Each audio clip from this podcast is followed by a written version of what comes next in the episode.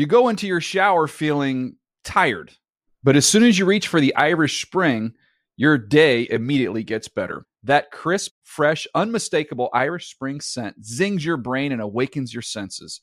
So when you finally emerge from the shower, 37 minutes later, because you pay the water bill so you can stay in there as long as you want, you're ready to take on the day and smell great doing it. Irish Spring Body Wash and Bar Soap. Fresh, green, Irish. Shop now at a store near you. Pacaso knows your vacation home is your best home. It's the place that brings family and friends together. It's where you're the best version of yourself. Pacaso makes it easy to co own a luxury vacation home in amazing locations. Listings start at 200K for one eighth ownership. Pacaso does all the work for you luxury furnishings, maintenance, billing, scheduling, and more. And you can resell on Pacaso's marketplace anytime, historically for a 10% gain. Visit Pacaso to see thousands of listings. That's PACASO dot com. Getting ready to take on spring? Make your first move with the reliable performance and power of STIHL battery tools. From hedge trimmers and mowers to string trimmers and more, right now you can save $50 on select battery tool sets. Real STIHL. Offer valid on select AK system sets through June 16, 2024. See participating retailer for details.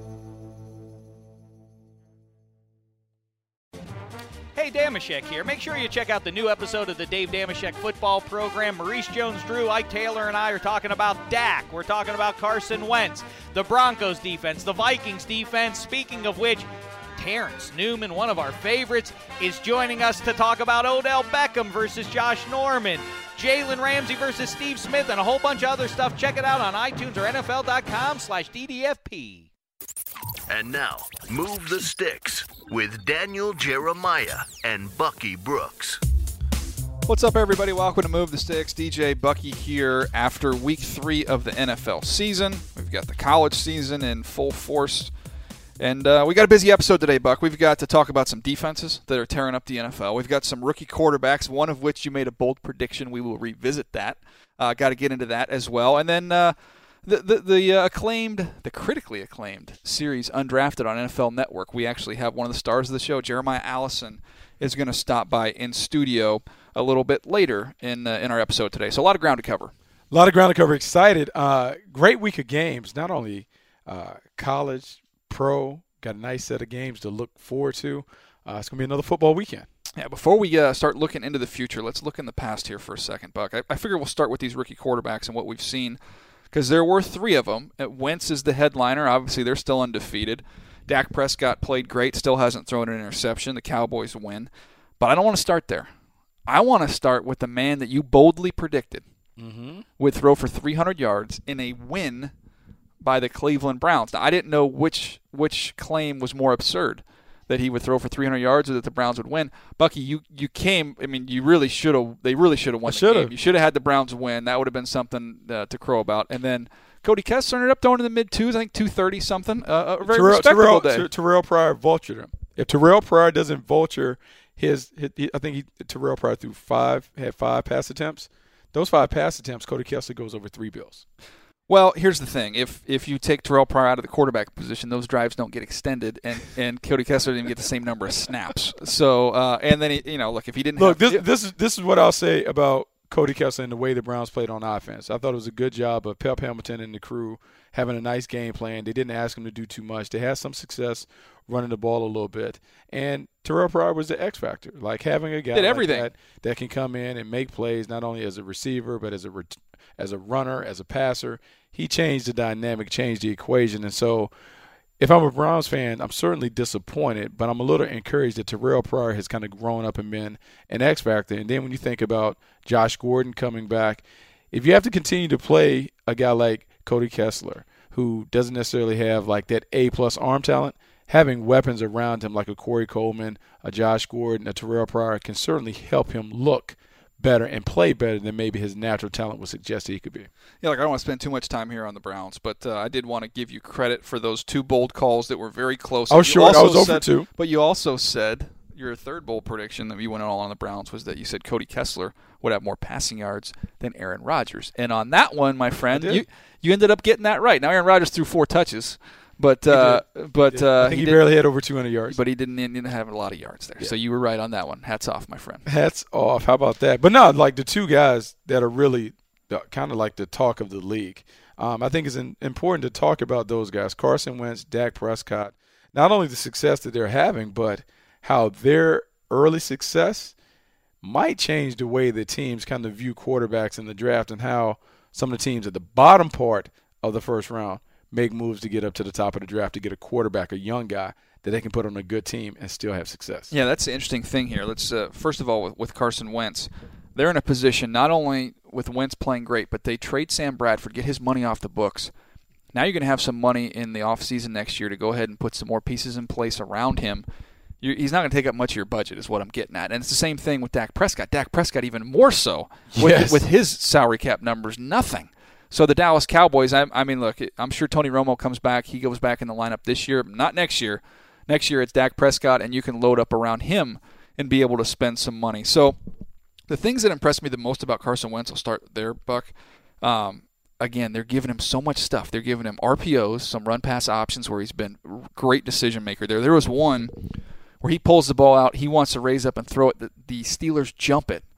So he ends up holding the ball and kind of moving to his right, and he lets Nelson Agholor, who was going to be making the block, he has does a nice job of being aware. He just kind of creates a little something, dumps it off to Agholor, and they get something out of nothing instead of it being what could have been an interception.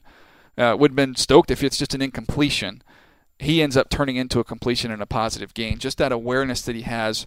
So you got run pass options. You got some quick hitters that they're that they're giving him. Then you get in third and twelve, and they're taking the, the training wheels off, and he's hitting DGB on a on a deep dig uh, for a big time conversion.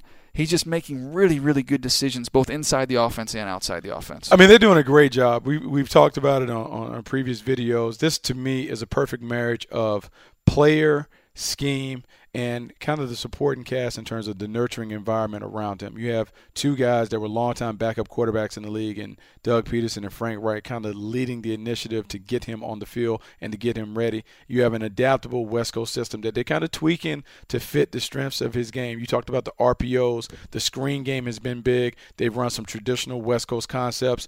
The guys around him, look, we talked about, we worried about this wide receiver corps during the preseason, but in that system, sometimes you can win with B, B plus players on the perimeter if the system is going. The quarterback is an A level quarterback. He's making those guys look good. And the thing that I'm impressed about him is the game doesn't look too big for him. And a lot of the question marks are questions that people had coming in. Oh, he didn't have enough reps, didn't have enough throws. His throws were lower compared to what Jared Goff experienced at Cal. He's showing that that might not matter. Quality reps. That's Quality reps in a pro style system Yep. has translated into big success. Hats off to Carson Wentz for also adopting what Chase Daniel brought with him, which was that Drew Brees preparation, where they're working coming in at 5:30 in the morning. They're really digging into the tape, working a day ahead of the game plan. He is a prepared player, and I think because he's so prepared, we don't see the nervous and the jitters that we see from most young players. Yeah, we we talk about this in one of the videos. By the way, we also have a video up when we were talking earlier about Terrell Pryor. You can check out all of our videos on YouTube uh, slash NFL, YouTube.com slash NFL. But um, you, we switch over from Wentz to, to Dak Prescott. You know, again, the, the poise and the decision making. So it's so important, and that tells you that is a great predictor of what you're going to be in the future. And a lot of times, the success doesn't even come early with that. But you say, okay, I can still see the poise is there. You know maybe maybe the ball's not on on target or maybe ma- makes a mistake here or there but I- it's not big and he's very he's comfortable and relaxed in the pocket. I think we're seeing that with Dak Prescott. And then you add on that he's he's making big time throws. So I mean you've got all this this foundation to build off of with his poise but now you have the physical ability he threw a ball and Chris Collinsworth actually pointed out as a quarterback, you're always taught you never throw late to the flat. You throw late to the flat, that thing's going picked. that thing's going the other way, and it's a touchdown and uh, and he's late to the flat. I was like, whoa, I didn't know he had that kind of juice. He had a big time arm to get that ball in there. You know, I think the big thing we can take away, like, and, and we always do this as scouts. You look at your report that you had on a player in college. Hopefully, you're always open to be critical of yourself when you go back into the evaluation. And I think what we now know, having watched Mississippi State fall off since he left, that maybe Dak was the guy that was kind of keeping it all together. The fact that they were a number one team in the country at one point while he was there, he was an underdog. He played well in big games for them. You talk about the poise, the leadership, and those things. Yes, he didn't have all the physical things in terms of the way he played at Mississippi State, but he's really improved as a pocket passer. What we're seeing him do in terms of going through the progressions, his command of the offense. The Cowboys have done a really good job of trying to stick to the running game. But then you got to kind of like give credit where credit is due. Dak Prescott's ability to kind of run that wide open offense, to go empty, to find the right guys, to develop the relationship with not only Jason Witten, but Cole Beasley. They're balling. He's balling. I'm really impressed with what he's done as well as Carson Wentz. Yeah, it's going to be interesting NFC East. You had the the Redskins get a big win over the Giants, so it kind of leveled the playing field here. You've got the Eagles sitting there undefeated three and zero. Oh. So it's going to be interesting to, to, follow these teams in that division. Uh, one of the things I wanted to hit on, Buck, is the defenses that we're seeing so far in the NFL. I'm just going to give you yeah. some. I'm going to give you some uh, some teams here, and just kind of start wrapping your head around this of what you think. Minnesota, Denver, Philadelphia, Kansas City, Baltimore, Carolina, Seattle. We've got a lot of defenses playing at, an elite level, Buck. And so far, when I, I look at the Minnesota Vikings being undefeated, to go in and, and get a win at Carolina in the fashion in which they did, that might I, I, take the Patriots win over Houston at home, uh, considering the quarterback situation. I maybe put that one aside. Aside from that, I think that might be the biggest win of the season. What the Vikings did at Carolina. I think it is the biggest win of the season. Not only the way that they, they were able to go on the road and win. I think that's something that we thought that they were a team that can compete with Carolina. But the fashion, the way they would go in there and go toe to toe in a physical game, come from behind, win the game. And the way they beat up Cam Newton, I want to say they, they sacked him eight times, knocked him around a little bit, and they were very, very frustrated that they couldn't move the ball. They bottled up and contained all those guys on the outside. They didn't let the running game get untracked. And then they just physically beat them and had their way with them. And so when you look at the teams in the NFC, the, the last five teams that have been able to represent their team in the Super Bowl the San Francisco 49ers, the Seattle Seahawks, the Carolina Panthers all those teams were built a certain way, where the defense kind of was the calling card. When I look at the Minnesota Vikings and how they can kind of take the air out of the balloon in terms of the way their defense is stifling, they're a team that, regardless of who plays quarterback, who's a tailback, they're going to be in the mix. They can be in the mix as a Super Bowl contender because that defense is lights out and they got young talent that can run, hit, and cover. No question. I think the one thing for their team going forward I know Adrian Peterson's not there, but they got to find a way to run the ball a little bit better. Yeah, they have not been effective in, in, that department. But defense, special teams, they get a punt return for a touchdown. So I always say you got to win two phases. They did it in this game in dominating fashion. You mentioned the eight sacks. They have guys at all three levels of their defense that are making plays. Everson Griffen, man, is he good. Uh, he, he loves just widen a tackle and bowl right through him. He's got a spin move. Um, Robison on the other side is a solid player, and then you've got Linval Joseph who can push the pocket so you don't have anywhere to escape when you got these two guys coming off the edge with speed. And then you look at Anthony Barr, they used him to spy a little bit against Cam Newton. He was effective in that role. Kendricks has the instincts, and Harrison Smith in the back end buzzing all over the place. You mentioned the corners. I mean, they just got they got playmakers all over the field. Playmakers all over the field. They have dominant players in key position. Anthony Barr is kind of the X factor because look, when we watched him coming out of college, we had him kind of pinpointed as like the pass rusher, but they did a great job of making him a Sam linebacker where he's playing up and off the line of scrimmage. They can use him as that fifth man as a pass rusher, but they also can take advantage of his athleticism and allow him to do things like he did last week, where he spied on Cam Newton. He was a green dog, a selective rusher late in the mix, and he made some plays. And the speed in the back end is apparent. Trae Waynes is beginning to play well. Harrison Smith is a Pro Bowl player. I'm looking to see how long does it take before they can get Mackensie Alexander on the field. But right now, I am impressed with the Minnesota Vikings because they've drafted well. They put a huge investment on the defense and now we're beginning to see it pay off, pay big div- dividends. Denver goes on the road and wins against the uh, the Bengals, Buck, and, and Shane Ray has a hat trick, has three sacks, a player we both like coming through the draft process. When I went when watched those sacks, it was interesting. Um, sometimes sacks are an individual uh, statistic, but a lot of times it's a team effort. And one of the sacks, when I broke them down, one of them, you've got. Uh, Von Miller just flying off the other edge and kind of just pushes the quarterback right to Shane Ray, and he, he gets Andy Dalton down on the ground. You've got another one where they line up T.J. Ward outside of him, and they've got uh, the Bengals have Jake Fisher in that wing. You know, they kind of use the extra tackle yeah. as a tight end.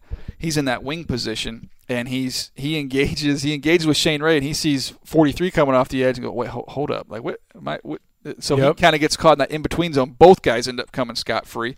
He gets a sack there, and then another one. You've got Jared Crick, who's lined up inside of him, a defensive tackle, completely collapses the pocket, and again, there's nowhere for him to escape, and he ends up getting his third sack. So three sacks, huge individual honor, but these are this is team sacks really with what they're doing in Denver. Man, what they're doing is, is, is remarkable. Wade Phillips has done a great job of, you know, putting in a very, very simple scheme, but they have the athletes that can execute it without um, hesitation. That pass rush, Shane Ray, when they took him, it was a luxury pick. It was a bonus pick that they were able to get a young pass rusher to play in place of DeMarcus Ware. DeMarcus Ware's on the sideline. Shane Ray jumps into the lineup, plays opposite Von Miller. You talk about collecting the hat trick. That is a huge get. When you look in the back end, Bradley Roby has been a key addition because he's that third corner, but the third corner is now starting in the league. With him, Aqib Talib and Chris Harris Jr. playing very, very well, and as those lockdown defenders, they're able to play man coverage and really come after you. And so, this defense can kind of knock you off, and as long as the offense isn't turning it over and putting them in bad situations, it's a team that is very, very tough to deal with. Philadelphia with Jim Schwartz rushing four and uh, just getting after the quarterback. Brandon Graham's playing great. Fletcher Cox, it, he put DeCastro on skates several times in that game. He was dominant. He ended up. Uh, we'll talk about this a little bit later. I think on Total Access on Wednesday's Total Access Buck show a play of, of Fletcher Cox and what he does running down Antonio Brown. So they're they've been great up front. The safeties, Malcolm Jenkins, you love him, I love him. He's been playing great ball. He's been playing great ball. In that game, they gave him the responsibility where they kind of cross match some things. Antonio Brown is a guy that runs a lot of shallow crossers and those things. And their zone coverage, be it two or be it four, sometimes you can exchange those things where the safety will take the crosser and the corner will roll to the post. We saw Malcolm Jenkins able to do that, and what he was able to do is make plays on the ball. A lot of times, those are the easy completions that Antonio Brown gets and turns into big games. The Eagles were not having any of it. Uh, Malcolm Jenkins played a big role because he was the guy that could sniff that stuff out and make big plays on it. Yeah, no, he was outstanding. Kansas City, what do you what can you say? Six interceptions speaks for itself. I mean, they played a bad quarterback, a quarterback that was off his game. But what I will say is those guys made plays when they had to make them. They had a number of red zone plays, and so the Jets went up and down the field in between the twenties, but they bogged down. They would settle down, and Kansas City got turnovers. And turnovers are not only demoralizing because it robs the team of uh, opportunity to score any kind of points, be it field goal or touchdown, but it gives them momentum. Marcus Peters, Eric Berry, the rest of that crew, they were like a band of thieves. If they can continue to get those kind of turnovers, they're going to be a formidable team. And on offense, they're getting just enough from their running backs and their playmakers on the outside to score enough points to win.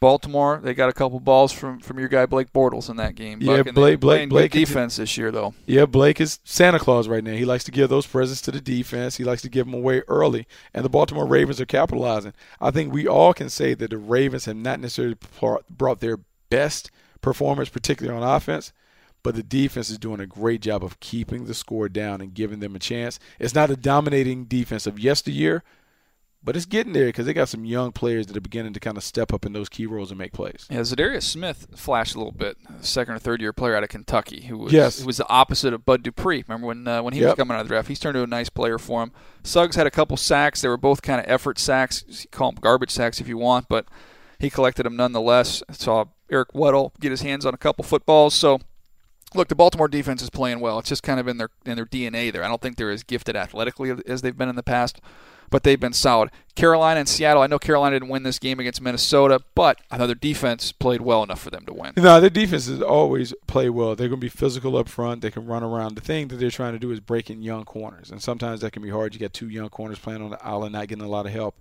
Um, even though they play a lot of matchup zone, those young guys kind of have to pick it up. But I mean, their defense is playing well enough to win. I think the big thing for Carolina is they got to fix their offense, get Cam back on track, get the running game back on track because the running game complements the defense because it shortens the game, limits limits possessions, and they're not able to do that right now. Seattle, uh, look, they they are dialed in on that side of the ball right now.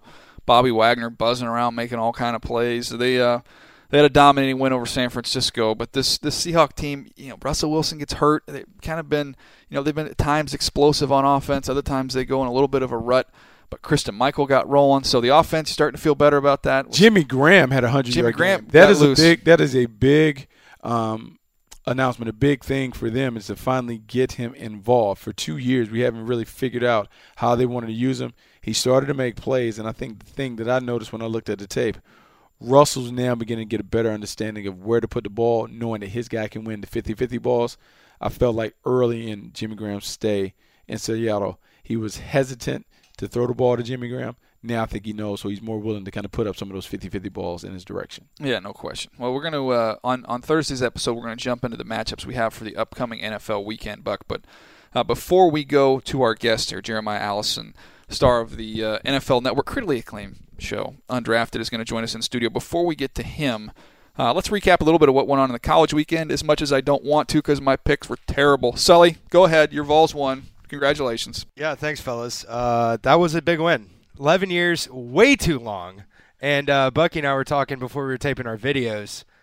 Josh Dobbs Josh Dobbs, Josh Dobbs brought it, brought it. brought it. Uh, in the in the first half, I only out- watched the first half. I started go out to a one soccer for eight. game, so I only saw the started first out half. one one of eight, but it wasn't as bad. Some drops. Some drop balls, uh, a couple of touchdowns dropped too as well. Um, big third downs.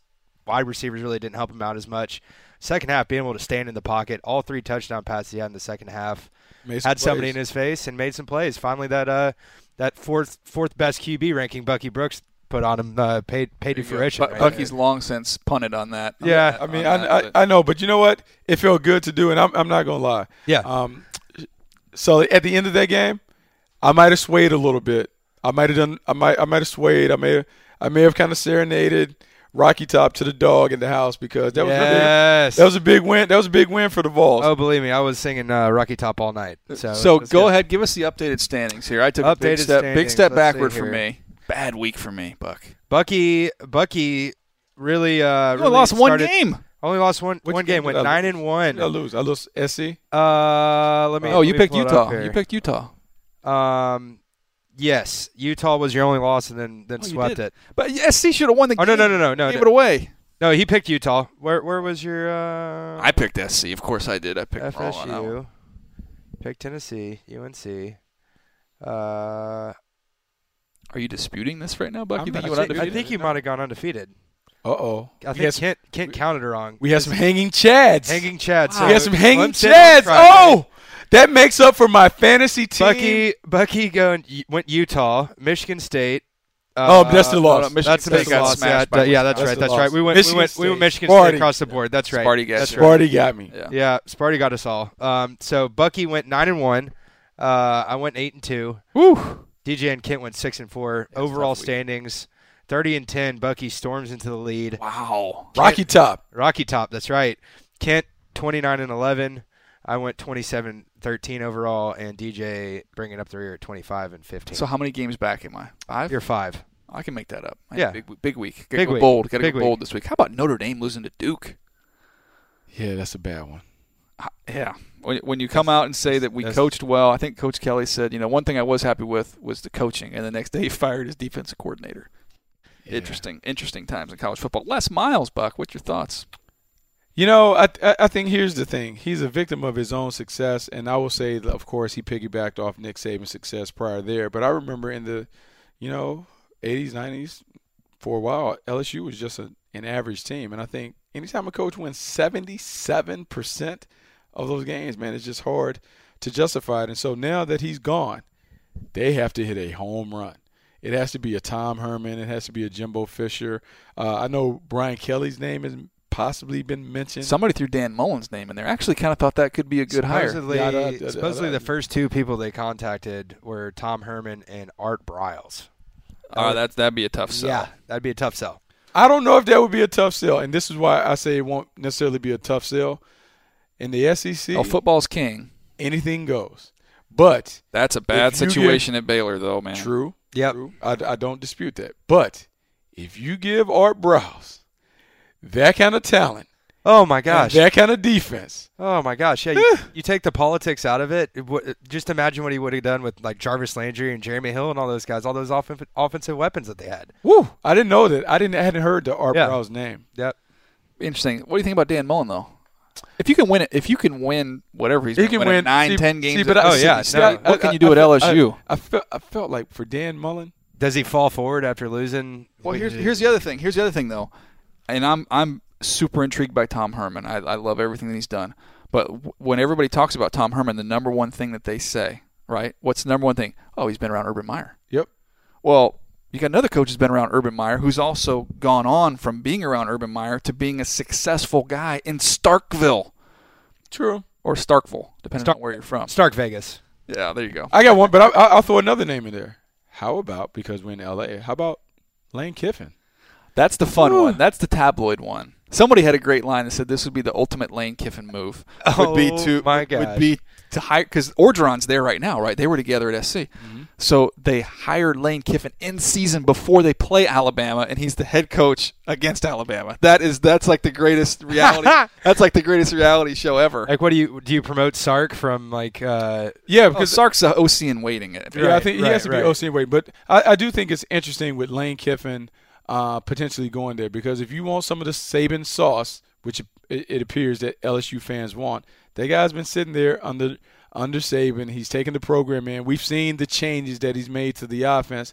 I think he might have some support in terms of getting that job. I think the LSU job is interesting, and I'm gonna say this about Tom Herman because I like Tom Herman. I liked him uh, like when I had opportunity to be around him in the draft. But man, we have anointed him like Oh, he's way up there now. I mean he's he's he's all the he's way in up. Every I mean- coaching, every coaching opening that's going to happen for the rest and of the and, and he's done a terrific job at Houston. But I will say this about Houston: Houston's kind of been an okay job already. You look at the start: Art Briles, Sumlin. Sumlin, everybody that's kind of gone there has had a level of success. And you add in the fact that their boosters are throwing money at them. Uh, they're building new facilities, huge recruiting banks around there in Houston. Like that, that's a growing power right there. And, and Herman's kind of He's not doing it with Kevin Cobb though. right. He's having to do it with Greg Ward. he is doing it with G Ward. No, I'm just saying. He Look. I, I love, I love, uh, I love the stuff that he's done so far. It's a very limited resume, but I think you go back and look what he did with that offense at Ohio State, and when he left Ohio State, eh, didn't. Yeah, I mean, he, he has a lot. It didn't look he, the same. He has a lot of things working in his favor. And I, I- look, he's he's going he's going to get six, seven million dollars a year. He's the pretty girl. He's the pretty better girl at the job, better, better job though. SC or if SC were to open up, better job. LSU or USC. LSU. LSU's a better job just because the hotbed of recruiting talent that's around there. Um, the SEC, look, no disrespect to out west and the Pac-12. In the SEC, in the South, it's it's football. It's all ball all the time. And I think what you're able to do down in the South in terms of the recruiting, in terms of kind of implementing the program that you want, I think you do it without restrictions. If you're one of those, we call it kind of like that dirty, that dirty recruiting, you can do it because you're in LSU. They want to win. They want to win at a high level. I just think it's a different thing than SC. However, Tom Herman's from out here. He went to Cal Lutheran. Um, that might be akin to coming home in a way. All right, let me just let me just gonna take the other side of this, devil, devil's advocate here. You said LSU's a better job. Great recruits down there, no question. Um, especially defensive linemen, they're unbelievable. But you've got Cal- Southern California's hotbed as well. Here's here's who you have to who, here's who you have to beat out to go to the conference championship. Oh, I know. I know. Colorado, Yes. UCLA, Arizona, Arizona State, or Utah. Now you want to take travel that route, or you want to go down there and mess around with Yeah. the greatest coach of all time in college football and a powerhouse in Alabama. you got to deal with Arkansas. You got to deal with Arkansas and that physical. You got Ole Miss and all those athletes they're going to throw at you. I mean, it's a tougher road. Like everyone you want to says, sign up for that? And by the way, the the uh, the coach that's at Alabama used to be at LSU, and you're expected to, beat beat him. him right after the gate. immediately.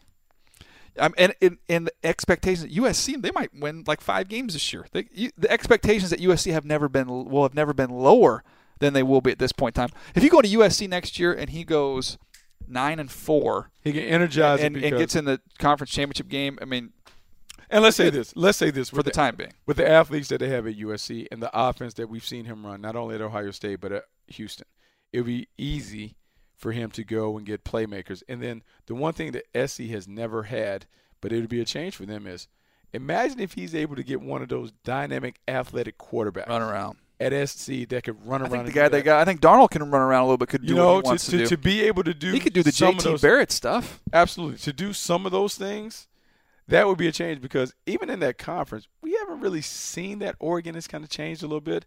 It certainly would be intriguing. The other thing that I say with Tom Herman, and I know you talked about Houston and the facilities or whatever, the path of least resistance. if Houston say they go into the Big 12, we've seen him knock off Oklahoma. Mm-hmm. We've seen them kind of knock around Florida State. Things. You know, I mean, I don't know who is the tough defensive power in that conference, but he takes his offense. He's already there. Maybe he gets a statue in Houston and kind of becomes the guy. But we'll see how. how Yeah, it'd be interesting to see see what happens there. All right, Buck. Let's uh, let's jump back over to the NFL side. Actually, this kind of bridge the gap because we're going to talk about the process of going through your college career and then wanting to pursue that NFL career, but but going undrafted, and that's where we find ourselves right now with Jeremiah Allison, one of the stars of the undrafted series, sitting down to join us. All right, Bucky, we've got a movie star. We've got a movie star in the studio.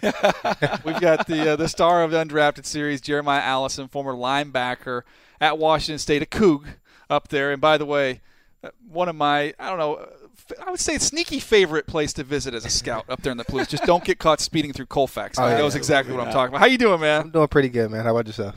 I'm doing great. Now, now I want to start right there. Maybe the worst speeding trap for scouts Absolutely. in the country is driving up to Washington State, going up through Colfax. Have you ever gotten a ticket going through there? You know, I actually put my car on cruise control when I go through Colfax just to make sure if anything's happening. No, I, I was on cruise control. I know what, how fast I was going. Yeah, I, I, I haven't got one ticket in Colfax because I've gotten two tickets. You better knock on. Oh, well, you got two. Never mind. yeah, no, I'm, not, I'm not going back. I'm not. Go, I'm going to go see Washington State play on the road. Oh, now. got you. Well, how has this experience been for you, man? It's it's it's interesting time in your life when you're going from finishing your college career to pursuing your professional career. It's another thing to have cameras kind of documenting the whole thing. How has this been for you? Well, it's definitely been a blessing. I would say that. Um, you know, to have my life story on camera. Um, you know, it could be because it's documented. Um, sometimes it's very stressful because some things don't turn out the way you expect them to turn out or you intend them to turn out. However, I mean, it's, it's definitely a blessing. I'm not taking anything from it. You know, and thinking about that, you talk about how you want things to turn out and how they haven't necessarily gone according to script. Talk a little bit about your journey since you left Washington State and what you've been doing in terms of trying to kind of keep the dream alive in terms of pursuing your NFL career. So I mean, as of lately, I have to stay active. Um, you know, the reason why I have to stay active because I don't want my mind to get to roam and where places places it doesn't need to roam. So one thing that I do I do is always stay active and whether I'm studying for the LSAT or you know making strides towards my you know legal career. Um, but you know I'm still training. Um, you know my agent calls and say, oh well, this team want to give you a, a tryout or this team want to see you run the 40 or this team want to see you do something. So every time my phone rings, I'm on edge because like, is this the call? Is this the call? Is this the call? But I mean, at the end of the day, I have to only control what I can control. for those that haven't seen the series, it's it's fantastic. By the way, the undrafted series. Um, the one of the things that's really, I mean, it's it's it's emotional, really, when you watch your story and what you've been through in your life. Um, you know, growing up in Minnesota, parents get separated, you end up moving out to Los Angeles, going to Dorsey High School out there. Your mom has just been your backbone. You you you get straight A's in college. You end up going on, or in high school, you end up going on to Washington State. And while you're, you know, this story, this amazing story is developing, you have just an, an unfortunate, just an awful situation there with your mother. Yeah, um, I- think it took me a while to understand what happened. I mean, because you know, at the end of the day, we're human, and my my first initial question was why me. Um, but at the end of the day, I found a way to look at it in a positive light. Um, because eh, when it first happened, I was I was shocked. Um, and then you know, a- as some people know, my mom actually stayed in a reduced coma for seven months. So it happened December 14th, and I just so happened to get recruited by Washington State December 14th. They came to my school, and then um, you know I got the call. My mom's not moving; she's not breathing, and I instantly jumped in my car and I, I don't know how I got from Dorsey to the east side by Fremont in 10 minutes, but I was there, no speeding ticket or anything. But um I don't know as I look back on it, I really, you know, am thankful that it happened that way than opposed to my mom just leaving December 14th because I had a chance to one live on my own um, and you know prepare myself for life without my mother and two my, I felt that my mom didn't rest until she knew I was out of LA in college on the football team and you know doing good things for myself that you know we had planned all along. You know, a lot of young guys go to college and they don't have a backup plan. You're in a situation where, yes, you want to pursue your dreams, but it's very clear and apparent that you have a backup plan. You talk about studying for the LSAT, which prepares you to go to law school and those things. How were you able to come from a tough environment yet still have the wherewithal to make a plan to use education to be one of the things that helps you get out of that environment? Well, my biggest thing was I understood the big picture. Um, you know, I hear I know a lot of guys, you know, at Dorsey, you know, he went to NFL and, you know, some of them not in NFL anymore. And they always would come back and tell us that the NFL stands for not for long. So my thing was I had to equip myself with the tools to make sure I was successful after football. So I took a liking to law. When I was a kid, um, I was like, you know what, I want to know my rights. And I've been playing chess since I was three. So when I went to Dorsey, in order for me to get into Dorsey, I had to be in a magnet program. And it just so happened that Dorsey was had a law magnet program. So I'm like, oh, let me, you know, check it out. And then um, I was on a debate team. So I said, oh, okay, it's like chess. You got to, you know, strategically beat your opponent out. And then, um, you know, things went on, and I'm like, man, I, I really, I, I found my niche. I like this. That's great. Uh, Do you have an NFL team that you followed growing up that you were a fan of? So I was born in Minneapolis. Okay. Um, and you know, of course, I got a chance to meet Dennis Green. You know, Mhm. the late Dennis Green and Randy Moss and Cris Carter, all at the Boys and Girls Club. So then, when they started to disperse, and uh, you know, they weren't longer, no longer with the Minnesota Vikings, I seen Brett Favre down the street. I said. And then I was a rebel anyway. I wanted to go against the house, so I'm like, I'm a Green Bay fan, you know. nice, nice. That's funny. So, what's your take? I- Now, you say you got a debate background. Now, I just need to know. Co- you, look, my guy here, Bucky, said last week he thought Cody Kessler was going to throw for more yards than Aaron Rodgers. So basically, what he was saying is he really thinks Cody Kessler is better than Aaron Rodgers. So just debate him a little bit. Just tell him why Aaron Rodgers is the best quarterback in the NFL. I mean, you know, statistics statistics speak for themselves. I mean, you can't really argue the fact. And I mean, um, we actually had an argument about that on a bus when we were going to a game, and um, it just so happened to be a NorCal SoCal argument. And they said, "Well, the best players come out of NorCal," and I said, "How so?" They said, "Well." We got Aaron Rodgers, Marshawn Lynch, and uh, I was like, okay, fine, you win. But at the end of the day, I mean, Aaron Rodgers, he's a champion. You can't argue with a champion. They kept on making that argument. Well, LeBron don't have a ring. He can't be the greatest. I mean, Aaron Rodgers have a ring. no doubt. Don't have a. You don't have to argue for Cody Kessler, but I was just, I'm not, I I'm was not, just I'm not messing going to argue. I'm not going to argue. I'm just going to. I'll take. I'll take that. All I'll take there you go. Oh, you take he's, that L. he's gifted, I'll take man. He's gifted. I'll tell you what, you you uh, we wish you the best of luck in your future going forward. We want you to chase that dream. Such a mature guy, though, man. Thank You're, you've got two dreams going on on different tracks, and you're making it happen. And, and we're uh, we're proud of you. We're rooting for you, and we look forward to watching the show. It's at 8 p.m.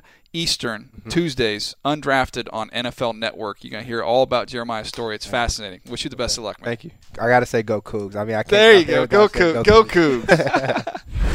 All right, Buck. Well, that's uh, that's going to do it for us. Jeremiah Allison, neat guy, huh?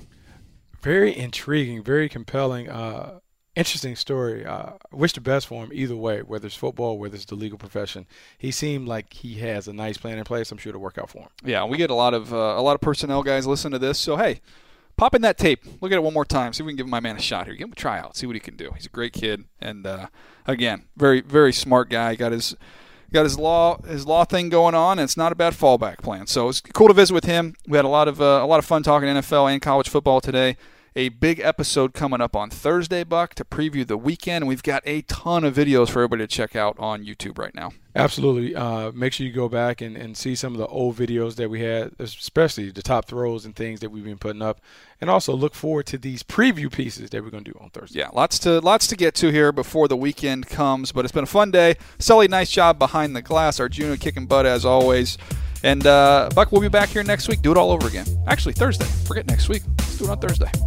Thanks for downloading Move the Sticks with Daniel Jeremiah and Bucky Brooks. For more, go to nfl.com slash podcasts.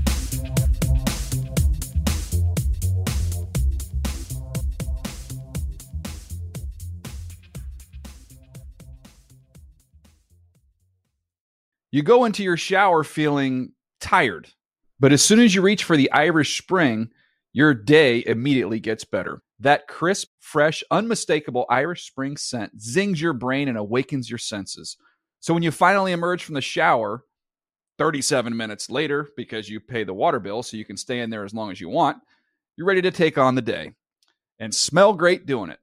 Irish Spring Body Wash and Bar Soap. Fresh, green, Irish. Shop now at a store near you. Open a limited time 11 month certificate at Kemba Financial Credit Union. At 5.25% APY, it's more than triple the national average, plus, it's a safe and secure way to grow your money. Visit your local branch or kemba.org slash CD for details. Offer expires May 31st, 2024. APY equals annual percentage yield. Restrictions apply. $500 minimum and $250,000 maximum deposit. Advantage status required. Comparison based on bank rate average. Federally insured by NCUA. Live Nation presents Concert Week. Now through May 14th, get $25 tickets to over 5,000 shows. That's up to 75% off a summer full of your favorite artists like 21 Savage, Alanis Morissette, Cage the Elephant, Celeste Barber, Dierks Bentley, Fade, Hootie and the Blowfish, Janet Jackson, Kidz Bop Kids, Meghan Trainor, Peso Pluma, Sarah McLachlan. Get tickets to more than 5,000 summer shows for just $25. Until now through May 14th. Visit LiveNation.com slash Concert to learn more and plan your summer with Sean Paul, Sum 41, 30 Seconds to Mars, oh, and Two Door Cinema Club.